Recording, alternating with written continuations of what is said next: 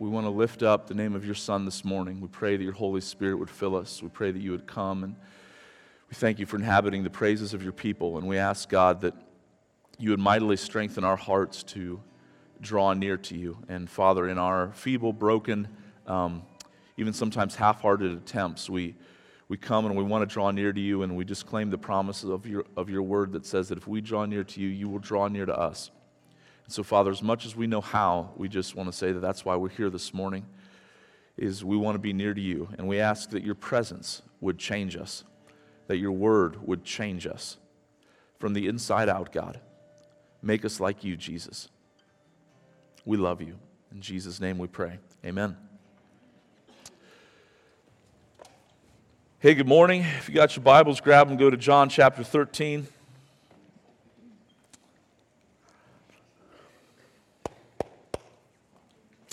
God's good, amen? He's good.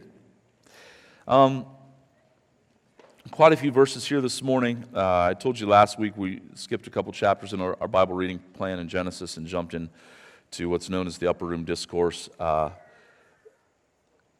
it's a very rich dense uh, portion of Scripture, these chapters we're going to be looking at up through Easter. Um, uh, for the sake of time this morning, I'm just going to read uh, verses 1 through 12, but we will wander beyond that in John chapter 13. It says, Now before the feast of the Passover, when Jesus knew that his hour had come to depart out of this world to the Father, having loved his own who were in the world, he loved them to the end. During supper, when the devil had already put it into the heart of Judas Iscariot, Simon's son, to betray him, Jesus, knowing that the Father had given all things into his hands, that he had come from God, and that he was going back to God, rose from supper. He laid aside his outer garments, and taking a towel, he tied it around his waist. Then he poured water into a basin and began to wash the disciples' feet and to wipe them with the towel that was wrapped around him. He came to Simon Peter, who said to him, Lord, do you wash my feet? Jesus answered him, What I'm doing you do not understand now, but afterward you will understand. Peter said to him, You shall never wash my feet. Jesus answered him, If I do not wash you, you have no share with me. Simon Peter said to him, Lord, not my feet only, but also my hands and my head. Jesus said to him, The one who is bathed does not need to wash except for his feet, but is completely clean and you are clean, but not every one of you. For he knew who was to betray him. That was why he said, Not all of you are clean. When he had washed their feet and put on his outer garment and resumed his place, he said to them, Do you understand what I have done to you? Let's pray one more time. God, thanks this morning for your word. Thank you for the, the promises. Thank you for the the call that is in this passage that you invite us into this morning. Um, help us to receive it, God. Once again, Lord, in all of our prayers, it's, it's always the same. We look to you and we say, Hallowed be your name, and help. Just help us. In Jesus' name I pray. Amen. So, this is, as I already mentioned, a passion, or, I'm sorry, a, a passage of Scripture um, that begins a new section in the book of John known as the Upper Room Discourse. Now, this is a little bit technical, but I, I want to jump right into this because it matters, um, because it's in stark contrast with what John has been doing up to this point in his gospel. Dorothy, if you can throw that, that outline of the book of John up there, please. Um, John's gospel is divided uh, into a couple different sections. Um, in verses, chapter 1, verses 1 through 18, you have a prologue. If you jump to the end, chapter 21, verses 1 through 25, which is all of chapter 21, is this little epilogue or, or kind of like P.S. at the end of the at the end of the letter. And then John's book is divided um, very distinctly into kind of two sections. And this is a very um, this outline is not at all original with me. Most scholars, uh, commentaries, different things outline the book of John this way. It's very distinct. John wants us to see it. Okay, um, but uh, in, after the prologue in chapter 1, verse 19, through the end of chapter 12, you have what's called the book of signs. Now, the book of signs, uh, John is very intentional about um, telling these stories of these seven signs, these seven miracles that Jesus did. Um, you know, he starting with the, the turning of the water into wine at the wedding at Cana, and then kind of culminating in the, the last sign, which is where he raised Lazarus from the dead.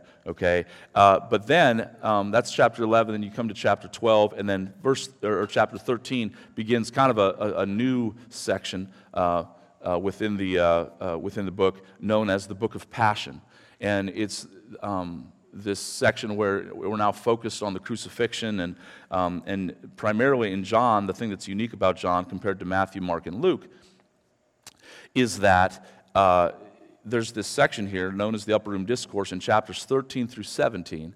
It's pretty much all unique material to John. And there's 21 chapters in the book of John. He's going to take five chapters, so almost a quarter of the book, almost a quarter of his book is spent on just a few hours that Jesus spent with his disciples on the night that he was betrayed. Now, you can tell the emphasis of an author by how much time he spends on something, or you can tell the emphasis of a movie by how much time they spend on something. John spends um, what would seem like an inordinate amount of time on just a few hours of Jesus' life here in this, in this upper room discourse. And like I said, comparing the two books, um, as it's put there in John, the first is all about these seven signs. And the point of the seven signs is that Jesus was undeniably the Son of God, God in the flesh.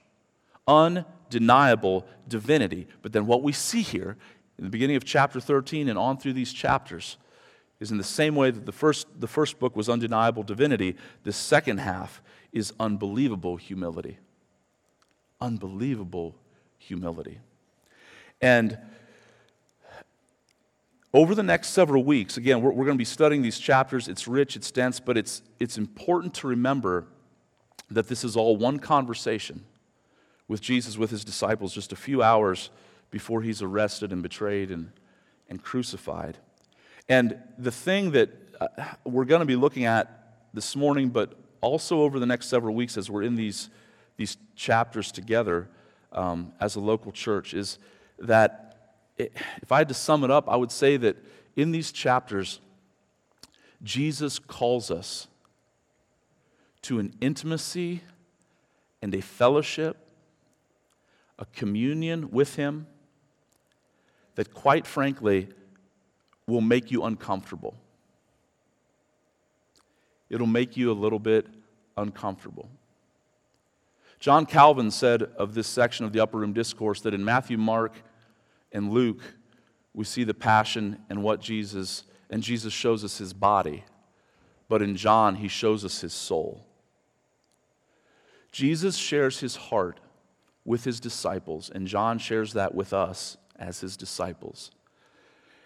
And he invites us into a fellowship with him that will just make us a little bit uncomfortable. I don't know if you guys have that friend, or maybe you are that friend that tends to overstay their welcome.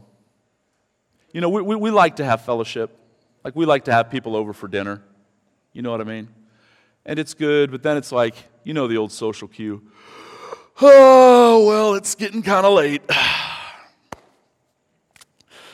and, you know, whether they're at your house or, or maybe you're at their house and, or, or whatever it is, but, you know, you give those social cues like, okay, this has been good. It's been great enjoyed it, but now it's time to time to go back to our safe quarters where it's just us and our immediate family, you know, not and and hear me here. I, Jesus is not necessarily socially awkward in a weird way. But what happens in these chapters, uh, if I could use this picture, is that we're invited to Jesus' table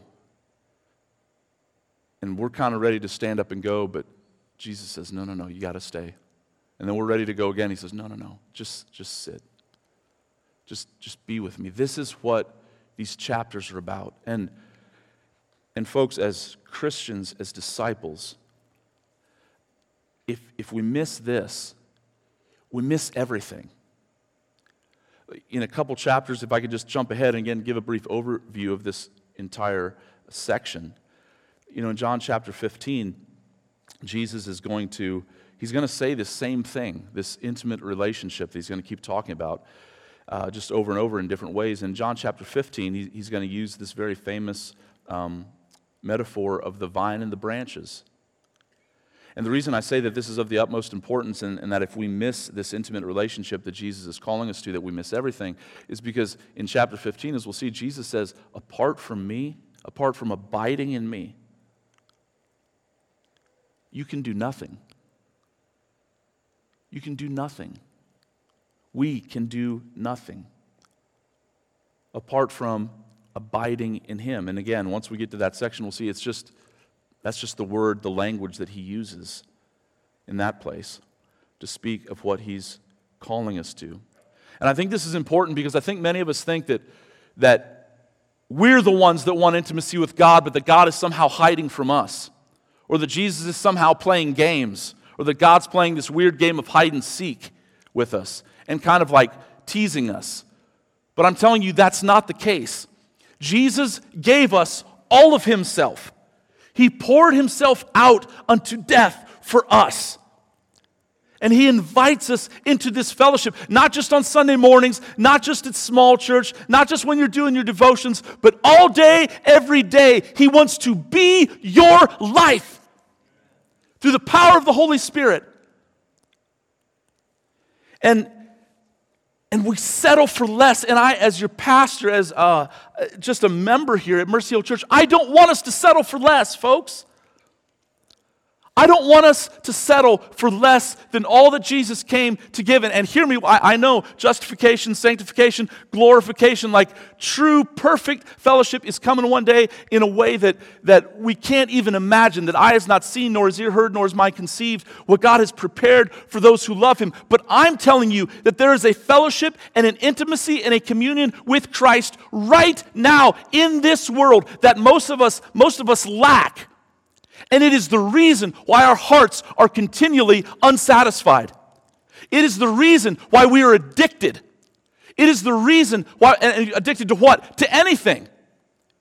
Listen, I don't care if you're addicted to cocaine or, or alcohol or tobacco or to binge watching Netflix.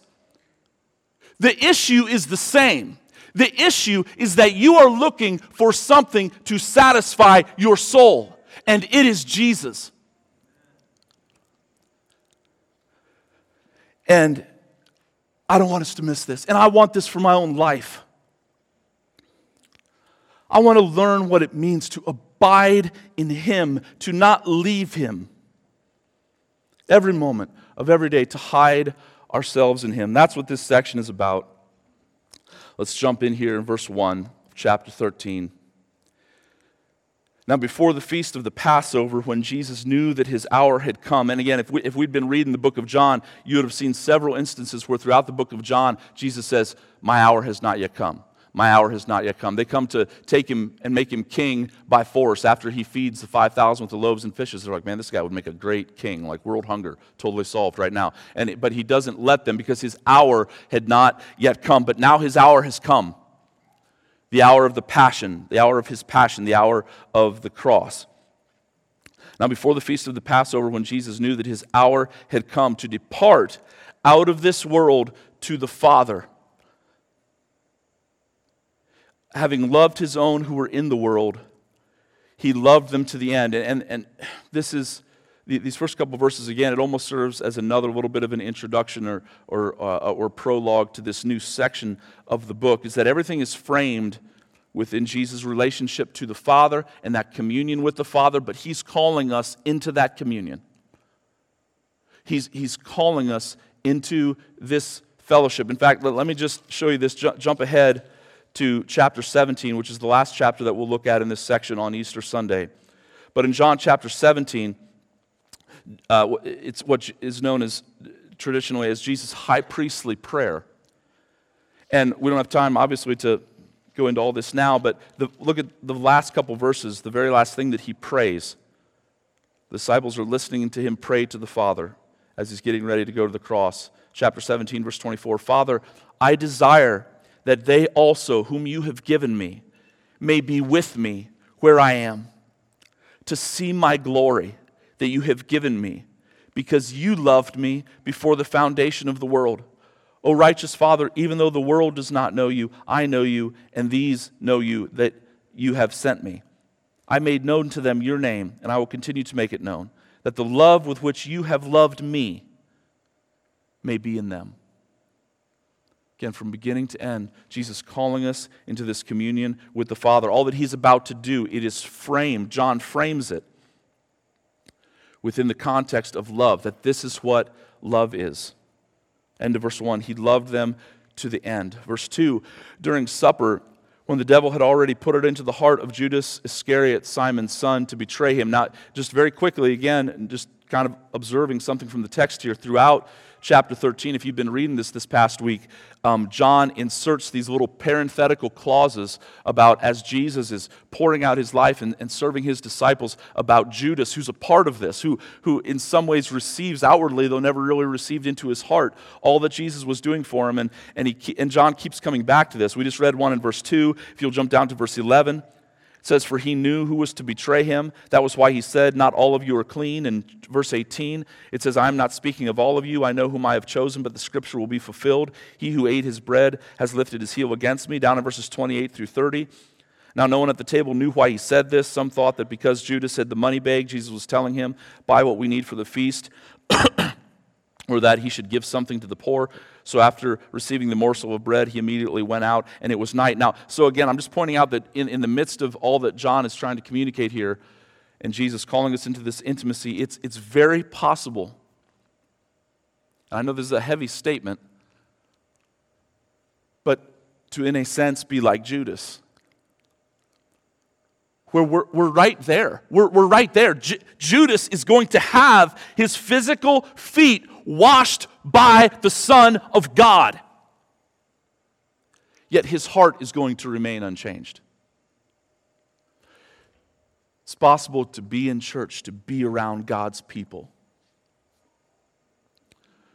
to know when to lift your hands during the songs,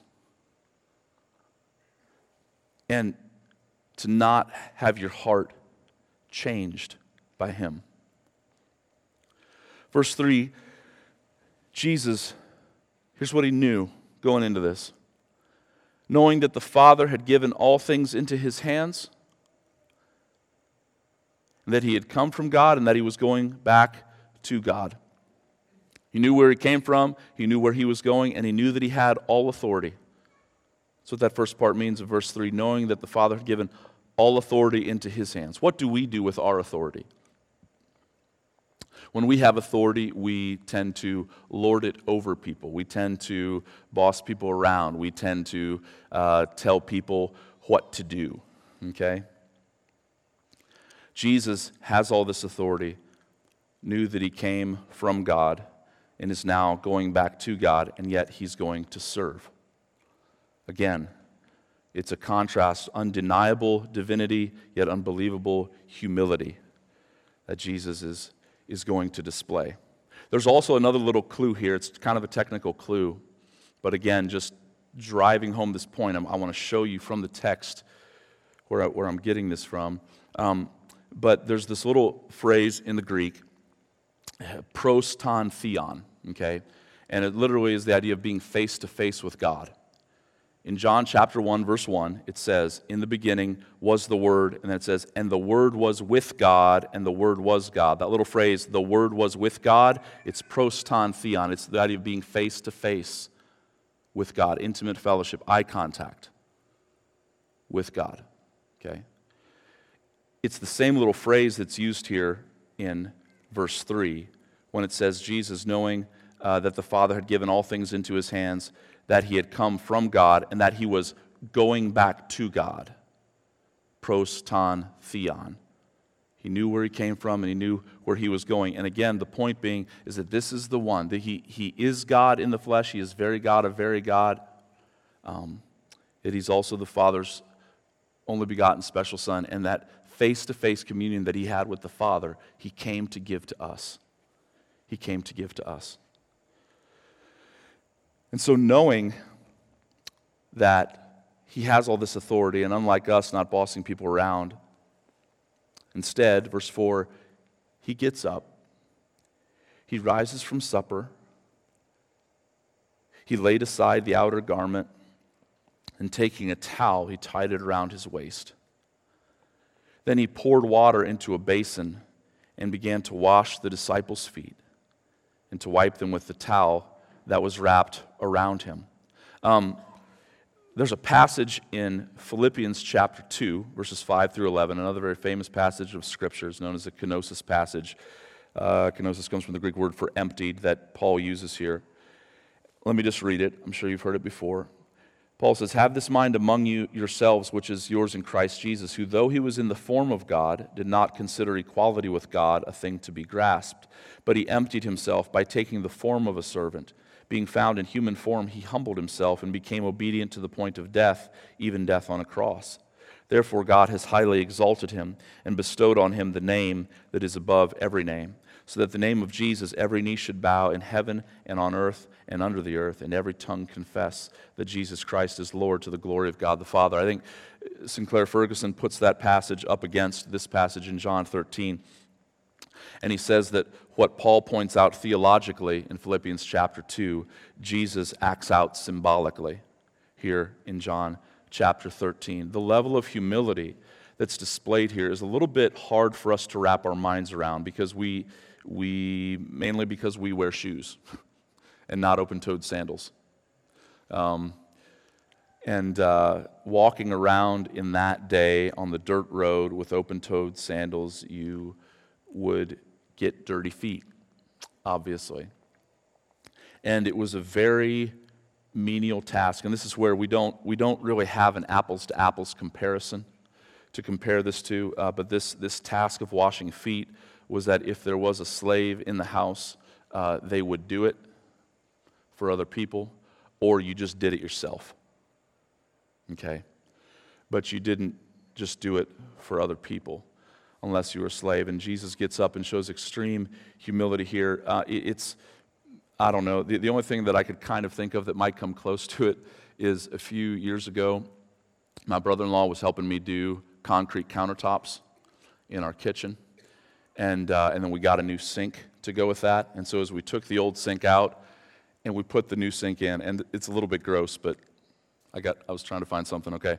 But we you know how like when you're unhooking the pipe, the drain pipe underneath, and you've got like the trap, you know what I mean? And stuff can kind of get stuck in there. Yeah, it, not so nice stuff. So we're undoing this, and you know, as we're taking this apart, you know, there's some stuff stuck down in the in the in the drain pipe. And my brother and I both saw it, and he looks at me and he goes, uh, "It's your sink, so I'm going to let you get that." I'm going to let you get that. And that's what it would be like here. It's your feet. You take care of it. But not Jesus, who, being in very nature God, did not consider equality with God something to be grasped, but he made himself nothing. Uh, and, and here's where you'll see this dual meaning come in. Now, let me zoom out again for a second, just give a little commentary here. Is that because after we go through th- these chapters in the Gospel of John, after Easter, we're going to go into um, the epistle of First John, same, same writer. And this is what people call Johannine theology, okay? So, um, in different theological grids or schemas or whatever, you would have what's called Pauline theology, Petrine theology, and Johannine theology. So, and again, speaking of the theology of Paul and the way he writes in his letters, Peter and the way he writes in his letters, and John, Johannine theology, and the way he writes in his letters. Now, I say all that because John, in his letters, he, he almost always has kind of a dual meaning going on at the same time, okay? And there's things he wants us to get. Uh, to contrast that, and just to help us understand, Paul writes kind of like a lawyer, okay? When Paul, in most of his letters, he uses very technical terms, many of them are actually legal terms uh, for justification, sanctification, redemption, reconciliation, redemption, forgiveness, adoption, different things. They're very technical words, okay, that he uses. Paul writes, where, and my point is, is that where Paul tends to write as like a lawyer, John writes as an artist. John writes as an artist. And, and again, Paul's, I'm not, in no way does, does Paul's theology, Peter's theology, and John's theology, they don't contradict, but they just come at it from different angles, talking about the same glorious God. And it's all part of God's inspired word that He's given us. Now, I say all that because as we enter in here to the actual, uh, what's described for us as the actual foot washing, there's more than one thing going on, okay? Is that outwardly, okay, there is an act of humility that no one else wanted to do. Okay, that's what they're experiencing. But theologically, um, it's, it's a symbolic act that no one else could do. And that is, it's the act of, having, of how we are cleansed from our sins. And let me show you where I'm getting this from in the text. So he gets up, he begins to wash the disciples' feet. I don't think that Peter was necessarily first. It's just the idea that I, I, I, think he probably did a few others first, and they just sat there in kind of awkward silence, not knowing what to do. But verse 6 he came to Simon Peter, who said to him, Lord, and the emphasis here is on you and my, you wash my, my feet? And Jesus answered him, and here's where some of the dual meaning begins to come in. He says, What I am doing, you do not understand now, but afterward you will understand. And he's not just speaking of after he gets done washing his feet, he's speaking of after the cross, after the resurrection, because this is a picture of our redemption and all that he was going to accomplish for us on the cross. And Peter just says to him, You shall never wash my feet. And Jesus answered him again, speaking on a different level than Peter. If I do not wash you, you have no share with me or part with me. So, again, I, I, just said that outwardly there's this cultural act of humility that no one else wanted to do. But theologically, Jesus is doing something um, symbolically that no one else could do. Is that, folks, we need washed and cleansed from our sin and there is no one else that was willing to do it. There's also, but there's especially no one else that could do it apart from Jesus Christ and the sacrifice that he gave as our substitute on the cross and rising again for our justification. So, Peter, in his typical over the top, demonstrative, you know, way, Lord, not my feet only, but also my hands and my head. So you're not going to wash my feet? And she's like, No, I, I, need to wash your feet, or you have no part with it. Well, then not just my feet, just everything. You know, just, I mean, just dramatic. Drama, drama, drama, drama, drama. That's what you get with Peter a lot of times. So dramatic. And then Jesus says to him, again, and again, listen for the double meaning here, not just of the act he's doing, but of what this act represents. He says, The one who has bathed does not need to wash. Now, had he just given Peter a bath? No. So he's speaking symbolically here of our redemption, of our forgiveness, how Jesus makes us clean when we trust him. The one who is bathed does not need to wash except for his feet, but is completely clean. And then he says, And you, and the you there is plural, speaking to all of them. And you are clean, but not every one of you. What does he mean by that? Verse 11 for he knew who was to betray him. That is why he said, Not all of you are clean. So he's speaking of, of Judas here. And so you're with me? You follow, you see what's going on, the dual meaning? Outwardly, there's this act of humility, and Jesus is going to call him to serve in this way. But it's important first that we see the picture that this is. Is that what Jesus is doing is a picture to them and for us of our redemption that Jesus came to cleanse us from our sin. If you go back and lean into verse 8 a little bit, if I do not wash you, you have no share with me.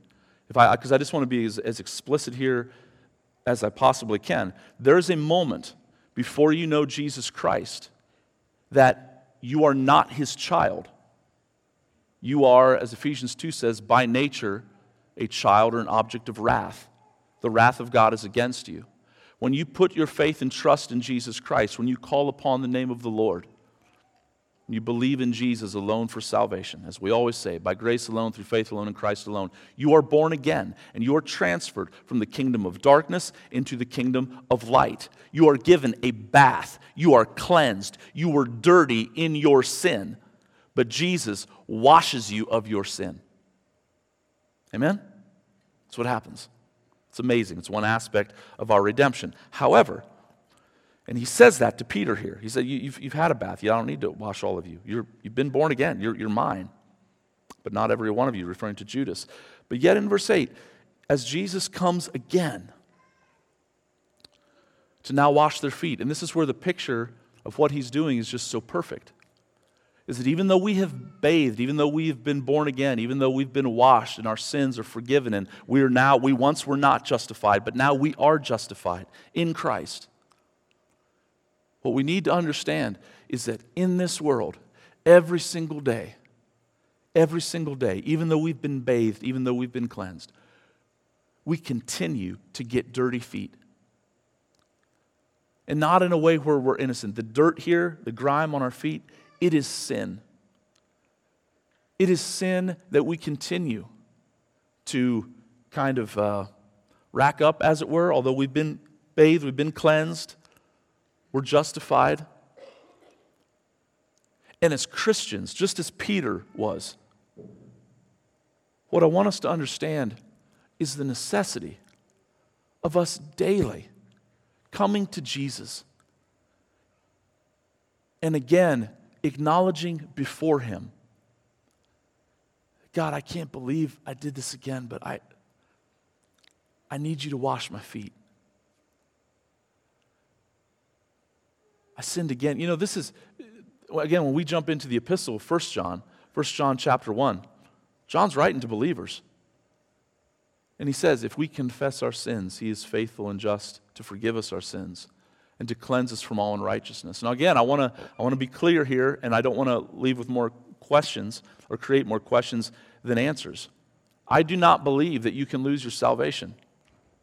If you've been bathed, if you've been cleansed, it's not possible. But I'm talking in terms of the intimate fellowship, the communion that Jesus is offering here.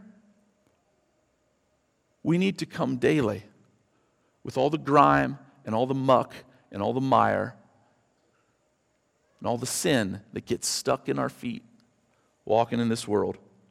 And we need God's forgiveness. I've mentioned this before, but you know, in Matthew chapter 6, the Lord's Prayer, it's offered as a paradigm for how we should pray. And, and I don't think the takeaway is that when we pray, we should always just quote these words word for word Our Father who art in heaven, hallowed be your name, etc. But it does offer us a paradigm that when we come to prayer, our first priority should be saying, God, hallow your name. Make your name be seen as holy in my life. God, let your kingdom come, let your will be done. That, that should be the priority in prayer. Is that God's name is hallowed, that He's seen as the Almighty God that He is, and that His kingdom come, His will be done. That should be the priority, not, not our will. But towards the end of the prayer, in the same way that we should always be praying for God's glory and for His kingdom agenda and His, his kingdom purposes, in the same way, at the end of the prayer, He says, Give us this day the daily bread and forgive us our debts as we have forgiven our debtors. The point being is that when we come to prayer in the same way that we should always be praying for God's glory and for His kingdom, we should also be daily bringing before Him, our recognizing before Him, our need for forgiveness. And our need for Him to again cleanse us. That we may enter into this, this intimacy and this fellowship. Again, just, just get the picture. This is why Jesus is the one that offers us intimacy. He locks eyes with us. And he won't gaze away, but we kind of like awkwardly gaze at the floor and we're not sure what to do. Because if we want intimate fellowship with Him, folks, it means that you need to let Jesus into the dirty, grimy, nitty gritty, dirty feet areas of your life if you want that fellowship. And that's why we resist it. We resist it because of our own sin. And, and this is something, again, it, it wasn't planned, but I, I've, I feel like the Holy Spirit has been having us hit on this over the last couple weeks. You'll remember several weeks ago when we were going through Abraham's life. And I, I put up on the screen that chart between, there's the difference in Galatians chapter 4 between Sarah and between Hagar, between uh, freedom and between slavery. And my point was that I think that we understand that for salvation, justification, we, we enter in and it's, it's only by grace alone, through faith alone. But then we immediately revert back to the bondage of works in our sanctification and trying to make ourselves more Christ like. That's not how it works. We come to Jesus saying, God, I need you. I can't do anything. Please save me. And He saves us. And the way that we go forward in intimate fellowship with Him, abiding in Him, bearing fruit that will last, as Jesus is going to talk about in John chapter 15, is in the same way. we say, Jesus, I can't do anything. I need you to wash my feet again. God, I'm struggling with this same sin. I need your help. And the reason that many of us have problems practically overcoming habitual sins in our life is because we're so busy trying to clean our own feet. Listen, you might be able to wash your own physical feet, but you cannot touch your heart. You cannot touch your soul. That's why he gave us the Holy Spirit. He's going to go on. Again, it's, it's all repeat. He's saying the same thing different ways with different nuance, and, and he takes it forward. But he's going to go on in this same passage and talk about, he goes, I'm not going to leave you as orphans. I'm not going to leave you as orphans. I'm going to send the helper. I'm going to send the comforter, the Holy Spirit, to be, to be with you. Why? Because he's going to be in you. And they're going to say, Lord, he's going to say, it's better for you that I go. And they're like, how in the world can it be better for us if you go, Jesus? He goes, because if I don't go, the, the helper, the Holy Spirit, is not going to come. On every level, Jesus is drawing us into this intimate fellowship with him if we will receive it. And it took great amazing, shocking, unbelievable humility on his part to do it, yet he was willing. And yet, the problem in our relationship with Christ and why most of us do not abide is because we do not reciprocate that humility in being willing to receive it. You cannot set yourself free if you are in bondage, you are by definition helpless. Back in John chapter 9, uh, the blind man that didn't know really kind of what was happening, but he goes, One thing I know I once was blind, but now I see Jesus did that. And he does it for us in salvation and justification, and he's the only one that can do it in our sanctification as we become like him. So Jesus sits down. He resumes his place at the table. Then he says, Do you understand what I've done for you? You call me teacher and Lord, and you are right, for so I am. If I, then, your Lord and teacher, have washed your feet, you also should wash one another's feet. Jesus was asked one time, What is the greatest commandment? He said, The greatest commandment is to love the Lord your God with all your heart, with all your soul, with all your mind, and with all your strength. But he was not asked about what was the second greatest commandment, but he threw it in there anyway as a bonus because, it was, because the two are linked. After saying the number one commandment is to love the Lord your God with all your heart, soul, mind, and strength, he said, and the second is like it love your neighbor as yourself. Listen, the reason I'm bringing this up is because what Jesus is going to go on, we don't have time to go even through all the rest of this chapter this morning. But the point is, is that not only do we need to let Jesus into the nitty gritty, dirty areas of our life with humility, which requires transparency and honesty. But we also, and here's the one that we just hate, but we also need to do that same thing in front of other believers. And we don't like that. Again, the picture here is not that Jesus went into a separate room and said, Okay, Bartholomew, come on washes the feet, sends them back out. Uh, John, come on. Washes the feet, sends them back out. He does this in front of everybody. And, and hear me, let me just be specific because I know I'm speaking in pictures here or metaphors, but you've heard me say before not everybody needs to know everything about your life, but somebody does. Somebody does. And we so badly want to fix ourselves ourselves, first of all, just apart from the power of the Holy Spirit and just in our own effort. But then, even if we embrace that one, the one that we really resist is we won't go to anybody else for help. But here's the thing the person that you need to go to for help, they have dirty feet too. They need help too. They need washed too. And this is where what Jesus does here in calling them to this intimacy with the Father and with the Son and with the Spirit, but not just calling them as individuals, but calling them together into this shared experience of having our feet washed and being humbled by His majesty, being willing to cleanse us. He says, You call me teacher and Lord, and you are right, for so I am. If I, then, your Lord and your teacher, have washed your feet, you also ought to wash one another's feet. For I have given you an example that you should do just as I have done to you. Truly, truly, I say to you, a servant is not greater than his master, nor is a messenger greater than the one who sent him. If you know these things, blessed are you if you do them. Everybody say, do. Do. The obedience of the Christian is always the obedience of faith. We do need to believe that this is true. But Jesus isn't just calling for that. He's saying, if you do them, do them. Do what no one else needs to do.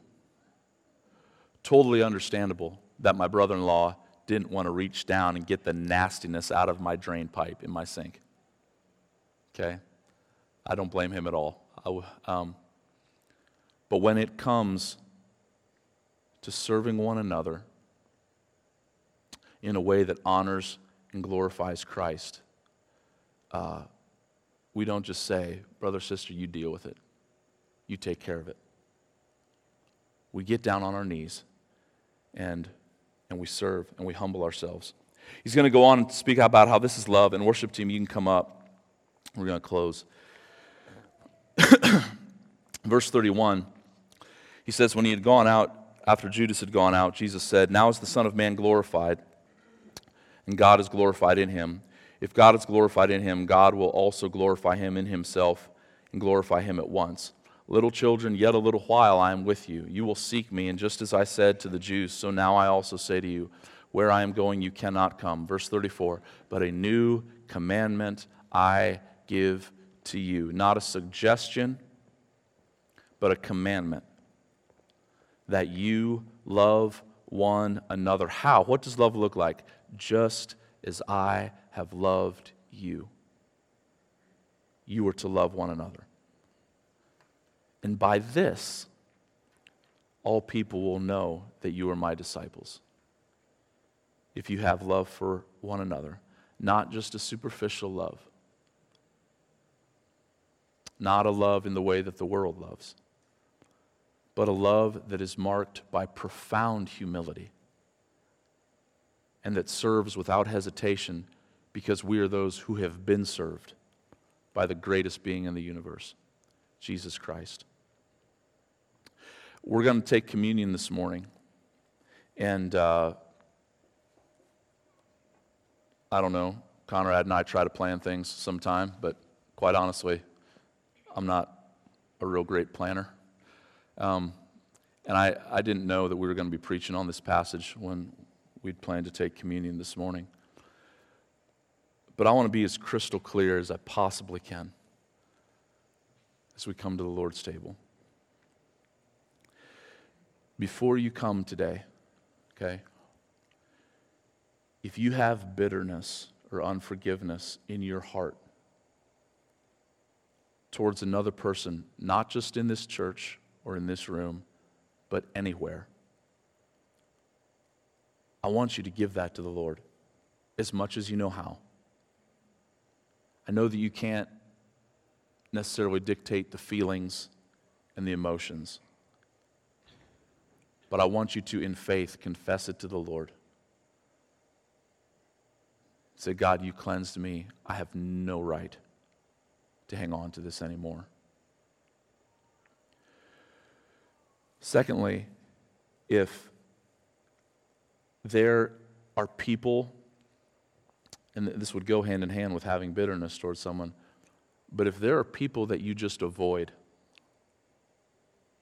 you, you avoid them because they just rub you the wrong way. Um, I want you to confess that to the Lord before you come. Jesus was the great light of the world that stepped down into darkness, as John says throughout his gospel. Um, polar opposite of what he was is what we are by nature apart from him. He didn't let that stop him. He came near and he humbled himself in the greatest possible way. My prayer for us as a church over the next several weeks leading up to Resurrection Sunday on Easter and, and beyond that is that the Holy Spirit would do a work in our lives and in our hearts and in our church where we learn to love each other in a way that all men will know that we are his disciples. And I want to be, let me just say this too, because uh, again, sometimes I say things and people always imply, well, what's he, what's he talking about? Is there something going on? I want to tell you something. I, I'm very proud of us, like in a good way, not a sinful way, I don't think. I'm very proud of us in the way that we love each other.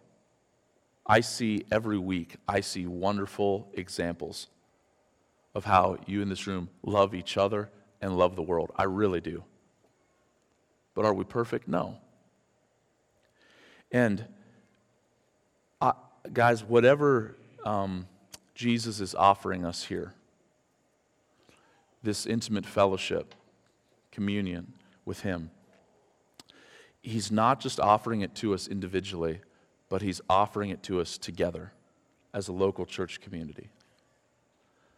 And I want all of us to step into it, but it all starts with, it all starts with what He did. And what we're going to do in just a minute or two as we sing and as we come forward and as we take the bread and as we take the cup. The reason we do that is because it's all about Him. And I know that you know that. I know that we know that. But it, and it is about receiving what He did for us. But it's also, if we truly receive it by faith, it's about what I said in verse 17. If you know these things, blessed are you if you do them. That it comes to us so that it can go through us and out of us to others in a way that honors and glorifies Him. Amen? Make sense? God is so good. And I don't want us to miss out. I don't want to waste my life. I don't want to waste my life being distracted and numbed with other things that don't satisfy. Amen? I want Jesus, and I want all of Him, um, and all the fellowship and intimacy that He offers. So, you guys stand with me. If you're helping serve communion, come down front. On the night that Jesus was betrayed, he took bread, and when he'd given thanks, he broke it. And he said, This is my body,